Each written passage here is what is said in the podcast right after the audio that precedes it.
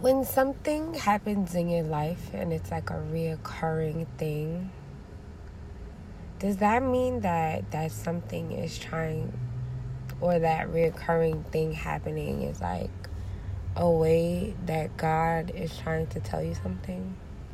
Like whether it's good or bad. Like is that God's way of saying, "Hey, this is something you need to pay attention to?"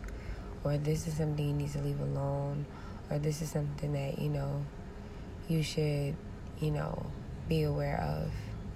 I think so. I think so for good and for bad. But why is it so hard for us to not listen sometimes and to like not get the lesson?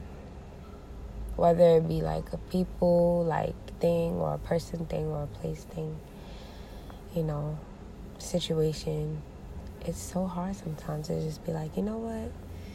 I get it. Even when you do get it, it's like your parents telling you something over and over and over, and you're like, I get it, I get it, but you just keep doing the same old thing. It's hard. And I think it's because we're human beings, but it's still hard.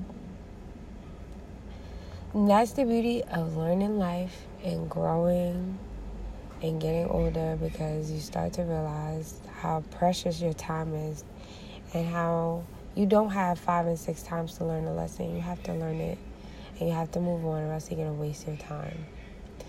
So, at the tender age of 31 years old, I'm deciding to just listen.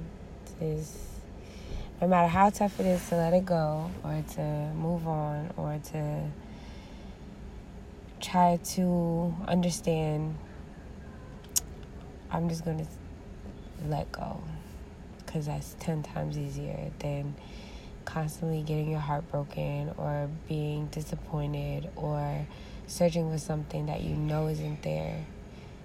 Just Stop trying to figure it all out because sometimes you just can't figure it out and it's not for you to figure out, so you should just go. That's okay. I think that's, you know, what uh, conquering the lesson might feel like.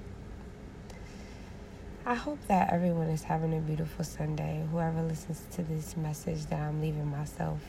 Because these are essentially just messages that I listen to later and track my growth. so um, enjoy your Sunday, and I hope you have a beautiful rest of your week. And think positive, as will I.